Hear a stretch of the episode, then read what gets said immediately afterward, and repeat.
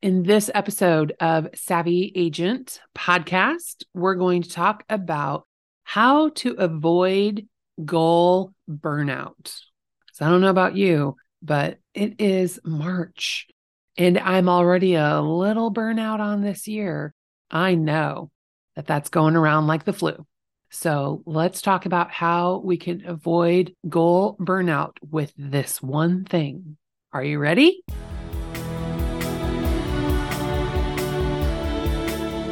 Welcome to the Savvy Agent Podcast, where we help real estate agents build a thriving business so they have financial freedom in their life without having to work 24 7. I'm your host, Heather Wright. Now let's get to it. Okay. So you're probably thinking, okay, this one thing, Heather, what is the one thing that I can do to avoid goal burnout? And it's simple it's not really, I don't know, it takes practice to execute and become a habit. And it's definitely not sexy. so, the one thing you can do to avoid burnout, and of course, burnout is because we're trying to reach a goal, is to set boundaries. Okay. So, let's talk about the agent who has too many clients. I know what a horrible problem, right? but it is a real problem because you work and work and work to fill your sales pipeline. And sometimes it's like that awful roller coaster where you are at the bottom of the roller coaster, you have no clients. So you're posting on social media, you're doing all the things, you're making your calls, you're working your follow ups, and then you're at the top of the roller coaster. And then everybody goes under contract. And now you have to work all of those people to closing. And before you know it, you're again at the bottom of the roller coaster with no leads or clients or sales. So it is a very tricky problem to manage. But let's say you're in the position right now where you're at the top of the roller coaster and you have too many clients. What I mean by too many clients is you're out showing homes late, like it's 7:45, 8:15, 8:45 at night. Like Wow. I mean, do they do showings after that? I usually don't ever have a request for a showing after nine o'clock. I think my lockbox hours go until 11 p.m., but I would be shocked if somebody wanted to show a house that late. I know that I'm not good at 7:45 at night. I don't even like to write offers at night because my brain is just done. It is fried for the day. And sometimes I have to write offers, and sometimes it's like 9, 10 o'clock at night. And I know that there's going to be a mistake in that offer, and I hate that. But sometimes you just got to do what you got to do. But if you find yourself every single day for a few weeks on end, like it's one thing if it is a temporary situation, but if you are totally burning out because you are killing yourself showing homes to too many buyer clients, then that is a need to set a boundary. And the boundary might be that you only have enough bandwidth for X number of clients, which sucks because you have done a lot of work to nurture that lead to become a client. So there are definitely a lot of ways that you can handle setting these boundaries. You could create a team. You could have another agent, one on your team who you use as a buyer agent, and you pass those people off to. And they don't have to feel like they got dumped by you. There's a nice way that you can transition that buyer to work with your buyer's agent. But maybe you don't want to be a team, but you still have like all these people that realistically you just can't really handle because you're killing yourself. You're spending all this time showing homes and writing contracts and all of the things that go into having too many buyer clients at once. And someone is going to have a disservice here. It's definitely going to be you, and it's possibly going to be one or more of your clients. So, have you ever had a vacation buddy? I have had vacation buddies at the office, people who would cover my work for me when I go out of town. So, maybe you have an overflow buddy, somebody who is happy to work with your clients. Maybe, you know, agents in your office, you know if they have a business that's similar to yours or not. So then you could trust that my vacation buddy was Rodney. I would trust Rodney to work with any one of my buyer clients because I know he's really good at his job. Yes, he does things differently than I do, but I trust 100%. So I could absolutely set the boundary to say, I only work with so many clients. I don't want to have a team, but I do have an overflow buddy. And you wouldn't say that to your client, but you would maybe say, Oh, my partner, Rodney. And then you hand him off, and you can still stay involved because, of course, you're going to get a referral fee. So you still stay involved. You can still stay in touch with that client. You can reach out to them periodically. Maybe you have a lull in your busy time. And so you can go on the showing with Rodney, or maybe Rodney just helps you on a busy night and you work out a favor structure. Maybe, you know, you cover for him, he covers for you, or maybe you give him a percentage, a cut of the deal, whatever makes sense for both of you.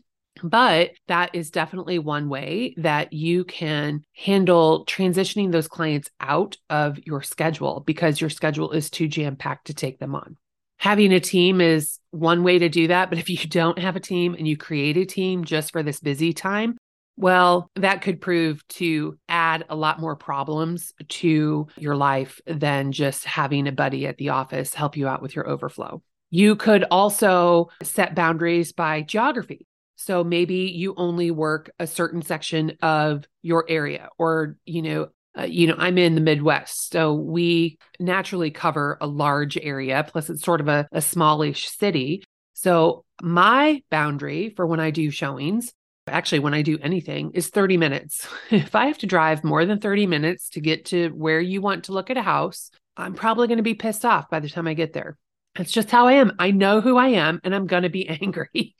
so, I don't go more than 30 minutes. Somebody called me to list their house in Carlisle you don't know where that is, but it is 35 minutes away. And I hate Carlisle. I mean, I really hope people who love Carlisle aren't listening to this, but it's one of those areas that's just close enough. People want me to go to it, but it's just far enough away that I don't have a clue of what's actually happening in that town. So, a boundary I've set for myself is no, say no to Carlisle, refer it out. So, can you set boundaries based on geography? You could also set boundaries based on maybe the price range that they're looking at. You know, are you going to refer out your million dollar buyer versus your hundred thousand dollar buyer?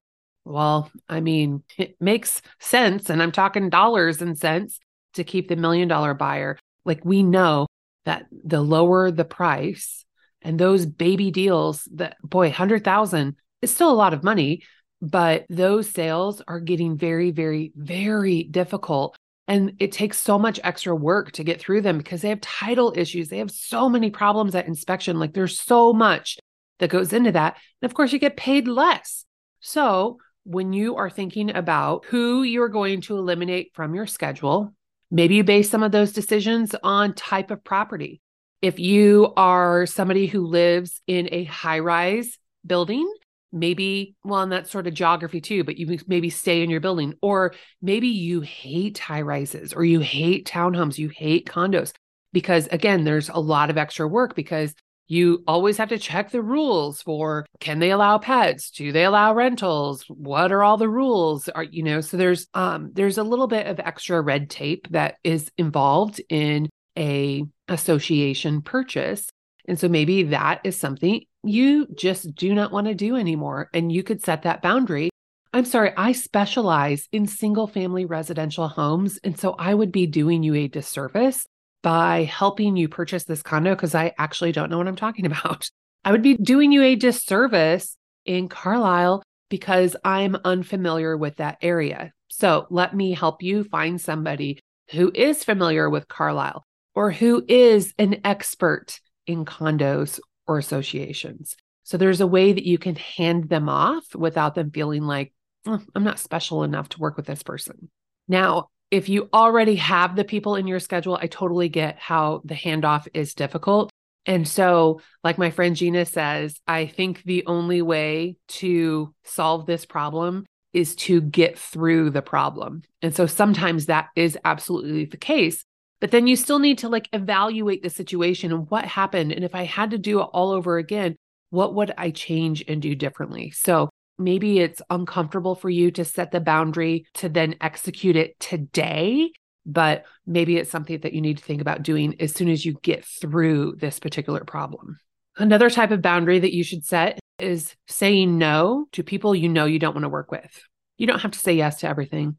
You don't have to say yes to every client. You don't have to say yes to every buyer or every seller, especially the people who you already know who they are. The people who were horrible to you three years ago when you helped them buy the house and they call you to help you sell the house. What makes you think that they're going to be nice all of a sudden? Mm-mm.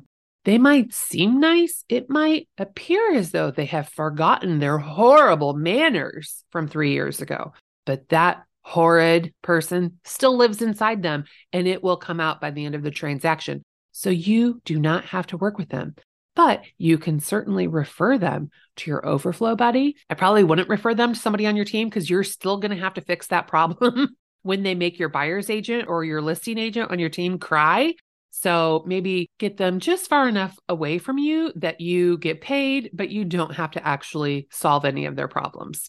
So learning how to say no is a great boundary. And it doesn't necessarily apply to just buyers and sellers, but lenders who want to have lunch with you so that they can try and talk you into doing business with them, well, you can say no to them too. Maybe you have, maybe you're very popular to go to lunch. And so if that's a problem for you, then maybe you set a new boundary for yourself that you only have one social lunch per week, or you only have one business lunch available in this set period of time. And so you can use calendars for that. So you could use Calendly, which would be like you can have a specific calendar using Calendly for your available lunch times. And you can set up rules so that only so many show up. And if you have already booked oh, I'm not sure what all the rules are, but like if you have booked a lunch this week, don't show any more lunches this week. Only show three choices on the calendar times for them to choose from, various things like that. So I'm not looking at the Calendly app right now. I know they have that capability. And Calendly is one of many scheduling programs. I actually started using Motion, which is sort of a productivity tool app software. I'm not really sure what exactly you would call it, but it also comes with a scheduling link where I think the rules are actually a little bit more easy to customize on Motion than they are on Calendly. But of course, it's a little bit more expensive because they have more functionality within the program that they're offering. So that was a little side note bonus for you on some software to help manage your life. But back to the boundaries. One thing that I know I consistently learn, you just have those lessons that dang it, no matter what, I forget it and then I have to learn it again and again and again. One day it will stick.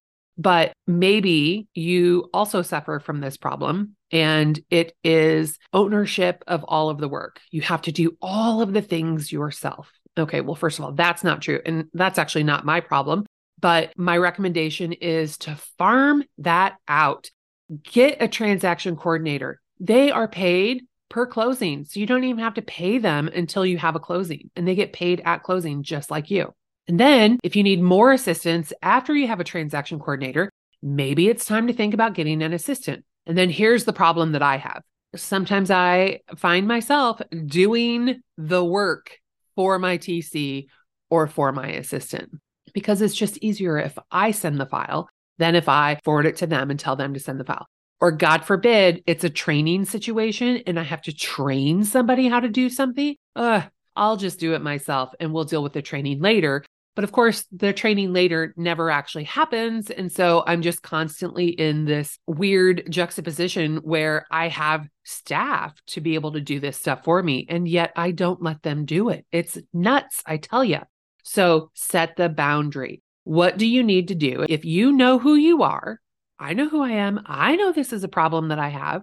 And if you know who you are and that this is an issue you struggle with, what can you do to make it better? Can you take 10 minutes to record a Loom video and send it over? Can you, um, gosh, I have a VA who actually is going to be editing this podcast for me. But my VA, when I empowered her to do the research and solve the problem herself, it was incredible because I was overwhelmed because I have to record the podcast. I have to write the content for the social media posts. I have to approve the design work that she does. I have to write the description for the podcast. I have to write the email. oh my God.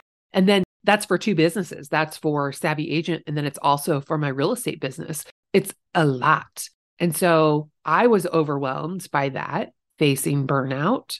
And so my solution, a coach suggested this to me and she said, have your VA do it. I'm like, oh, well, you know, sometimes her English, like, you know, sometimes it's just not great because it's second language. And, you know, sometimes you can tell that it's not written by me. And she said, have her use, this is my coach saying, have her use AI. And this was before Chat GPT. So I'm like, okay, well, I guess I do have like two AI writers that she could probably use, but gosh, I don't want to have to train her. She's like, my coach says, you don't have to train her. Tell her to figure it out. It's so amazing. Like I did maybe three or four minute loom on one software for her to use. And then if this isn't clear for you, find the help documents and learn it. Now she's going to get paid for the time that she's learning, of course. Everybody wins in this scenario. But for some reason, I was under the misguided impression that I had to do the training for her, which was extra overwhelming for me because I don't want to take the time to do that. And so, you know, the cycle continued. But now we broke the cycle, and my VA not only trains herself on the things that needs to be done, but she also provides suggestions on things that need to be done. Just today, I was out showing a house. I was in my car, of course, reading Slack messages. Like, I'm a menace on the road, I'm telling you. Do as I say, not as I do. And don't be reading Slack or sending videos. Like, I'm sure every realtor does all of these things, but I should probably quit confessing all of my bad driving habits. But anyway, she sent me a suggestion and she says, Heather, I was thinking, and then she didn't tell me what she's thinking about. And I'm like, oh my God, she is going to quit. I can't believe this. The suspense, it was killing me. so I, you know, then had a little panic attack. What am I going to do? I can't lose her. And thank you, VA, for not quitting in that message that you sent me today. And so then she had this really long message that she had typed out on what she was thinking about. And it was updating one of our social media strategies on making our content last a little bit longer. And I'm like, she's like, can we do this? Yes. First of all, thanks for not quitting. And second of all, you're the boss. I do not give a shit about any of this. You are in charge of it.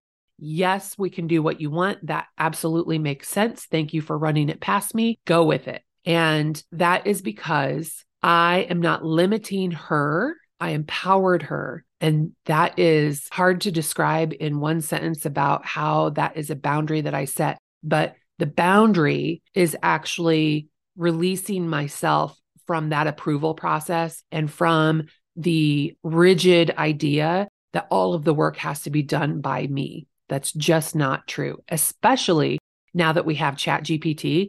She goes into that program and it's perfect. I rarely ever have to edit anything. So I would recommend if you're getting in your own way with your staff getting the work done for you, you should stop that release yourself, create the boundary that you no longer get involved in their job. You just manage them and you help them become better at their job by letting them do their job. What a gift that you are helping them increase their own knowledge and their skills by letting them do the job that you're paying them to do. Amazing, right? So, those are three ideas that I have on creating boundaries. And hopefully that inspires you to identify and then create and then execute, which is the hardest part of this, executing on those boundaries that you set for yourself. And don't be afraid to use technology to help you save time. If you need to set a boundary that you don't take calls after eight o'clock, why? Why do you have to take a call at eight o'clock at night? Why can't that wait until tomorrow at eight o'clock in the morning? So use your phone and program it to go on to do not disturb at eight o'clock at night. And then tell your buyers, tell your sellers, hey guys, in the event that you need me after eight o'clock, you can call me, you can text me, you can email me. But just so you know, I stop all business at eight o'clock at night because that's when family time starts. Even I just have a husband and a dog, but we still get family time. And it's none of their business what I'm doing with family time. It is my time, God damn it.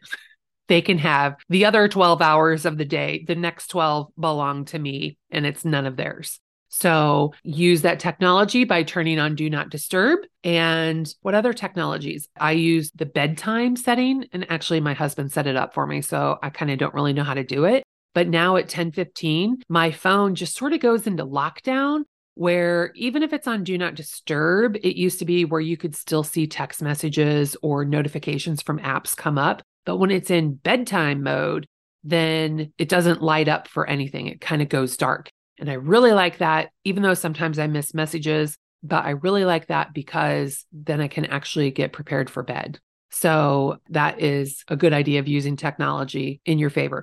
Like ChatGPT is another technology mentioned, Motion, Calendly, like things that are going to help you save time, be more efficient, and hopefully avoid burnout. But really, the key to avoiding burnout with your goals is setting boundaries and not just setting the boundaries, but following through with the boundaries because you're just doing it to protect yourself. Because the better you are, the more you take care of yourself, the better you're going to be at your business, taking care of your clients. And therefore, that's going to result in a better experience for them, better reviews for you, more business down the road, but all within your boundaries. And we all lived happily ever after. Maybe that makes it sound just a little bit easier than what it is in real life.